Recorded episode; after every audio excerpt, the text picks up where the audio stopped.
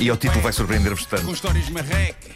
Não me venhas com miríades em carroceiros. Não, não, não. Nada das por ti a pensar. Mas é muito simples, é um título muito simples. Elecas, elecas, elecas, elecas.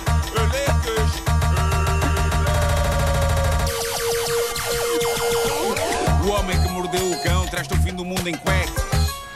Elecas. Título deste episódio: Viva o futebol! É, finalmente! Foi surpreendente, Vamos! Uau!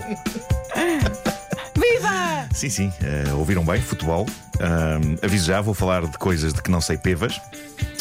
Por isso, não sei se a linguagem vai ser a mais exata. Ah, a questão é que isto são ótimas histórias bizarras reais de futebol, que até um tipo que não percebe nada de bola consegue apreciar porque são exemplos magníficos de que o desastre e o disparate e a parvoíce não escolhe alturas nem situações. São coisas que realmente despontam de qualquer lado.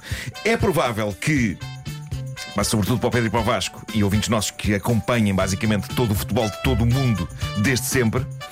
Todas estas histórias, ou boa parte delas, se calhar são familiares. Para mim, que sou um estranho no mundo da bola, estas histórias deram-me vontade de me interessar mais por futebol. Ótimo.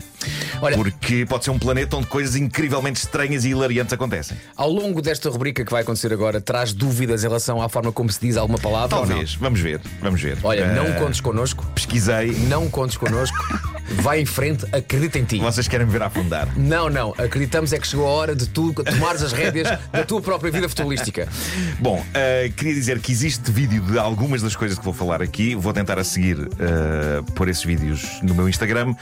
Ahm, a primeira história eh, aconteceu durante, e digam-me se isto- se isto vos é familiar, a Taça dos Libertadores, Taça dos Libertadores, sim, sim. certo? Copa dos Libertadores. Vai à O que é América. que aconteceu? Está calado. Não, está certo? Pronto. Está tá certo? Que é um campeonato grande na América do Sul, certo? É, um- é Bravo. uma espécie de Champions League da América do Sul. Pronto, pronto. Houve um ano, e penso que não foi assim há tanto tempo, que decorria o prolongamento de uma partida entre Barcelona Sporting Clube, que é de onde? Do Equador? certo? E Atlético Nacional, que é de onde? Colômbia. Do Uruguai. É pá, incrível. Não Colômbia. Ah, Colômbia. É que há um Colômbia. Atlético do Uruguai. Vai- também. Ganha Vasco. Vasco disse Ganha Colômbia. Vasco? Ah, isto é um Nesses- concurso. Nesse jogo. O Vasco disse Colômbia. Que maneira de- Ah, ok. Bom, eh, de repente há um jogador do Equador que está frente a frente com o guarda-redes colombiano, que se chama como? Ah, Sei lá. É o Máximo Banguera. Parece que está a Não dar era o uma que ia dizer, lição. Vasco.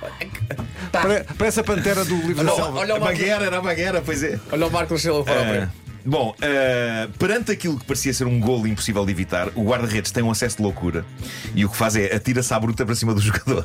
Ah, naquilo que, diz a notícia que aqui tenho, seria a expulsão certa ao guarda-redes. O guarda-redes, Máximo Banguera, sabia disso e então faz uma coisa espetacular, mas absolutamente inútil para tentar manter-se o máximo de tempo em campo. Ele finge que desmaia. Uh, não há objetivamente nenhuma razão no embate dele com o outro para pensar que ele poderia desmaiar. E as imagens mostram ainda por cima que é um desmaio super farsola, porque ele parece um mau ator a fingir que está a dormir. Só que está a respirar forte e as pálpebras estão a mexer dos nervos. Então há ali um compasso de espera absolutamente desnecessário em que estão jogadores e árbitro à volta dele.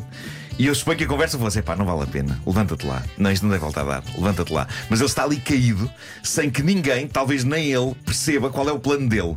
E é do género: se eu ficar aqui caído, pode ser que não me expulsem. Ou talvez eles achem que eu não agredi o outro, mas simplesmente desmaiei para cima dele. Ah, sim, sim, sim. Eu acho que a esperança era essa. Sim, deixa Aí eu ver no que desmaiei, dá. desmaiei para cima dele, estou inocente. Sei que a dada altura é impossível continuar aquela fantochada, ele levanta-se e mal se levanta, o árbitro espeta-lhe com o cartão vermelho em frente à cara. Pronto. E já foste. E ele desmaia. Dessa vez acerta. Ele usar sempre esse truque.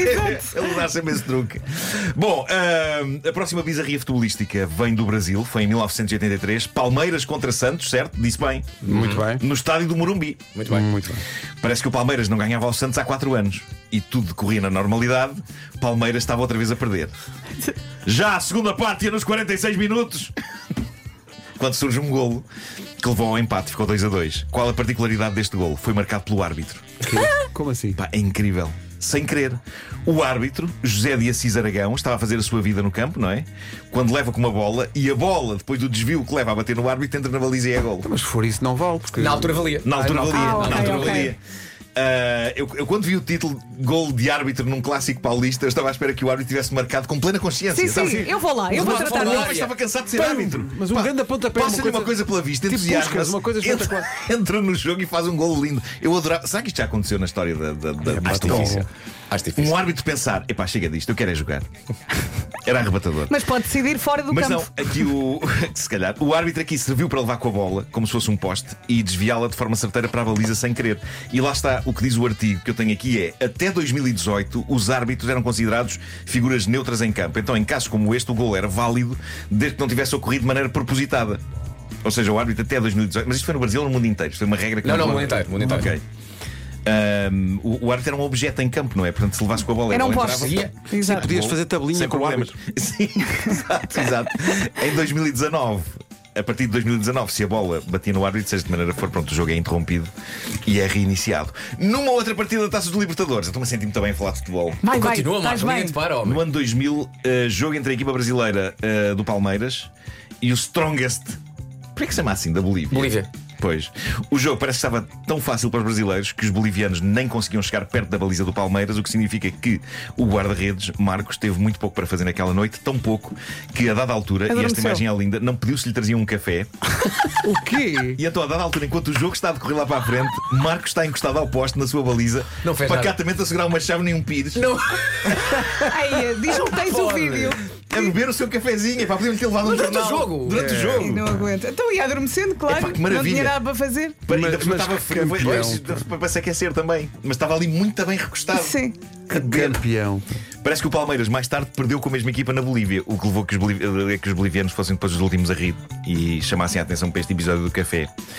Bom, ah, em 2008 aconteceu o episódio do árbitro bêbado, Sergei Shmolik, árbitro bielorrusso, ou deveria dizer bielorrusso. Perceberam? Esta foi incrível. Excelente, Muito bom, Mário. não é? Foi. Bola Parabéns por isso. bielorrusso. Bom, ele eh, entrou num dos jogos do campeonato local completamente com os copos. O que é incrível é que, ainda assim, esteve uns bons minutos em campo, com espectadores e jogadores a estranhar a bizarra maneira como se movia e que era com o corpo na diagonal. Que é como Ah, Eu- acontece sempre. O homem não é? parecia um travessão tão inclinado para trás que estava. É incrível. Epá, é incrível. Eu não sei como é que não caiu. Muita gente pensou inicialmente que ele estava com dores de costas, porque ele estava assim. Coitado. Até, Esse é que precisava do perceber. café. até, até finalmente se perceber pela maneira de andar que o homem tinha bebido litradas ao almoço e estava a cair de bêbado. E a saída de campo dele é genial, porque ele está super sorridente a assinar ao Gana jogo. enquanto o agarram. Foi um gana jogo. Enquanto o agarram para não, para não cair. Mas a, a minha história favorita de todas é capaz de ser esta. Uh, também tem um árbitro como protagonista. Corria ao ano de 1957.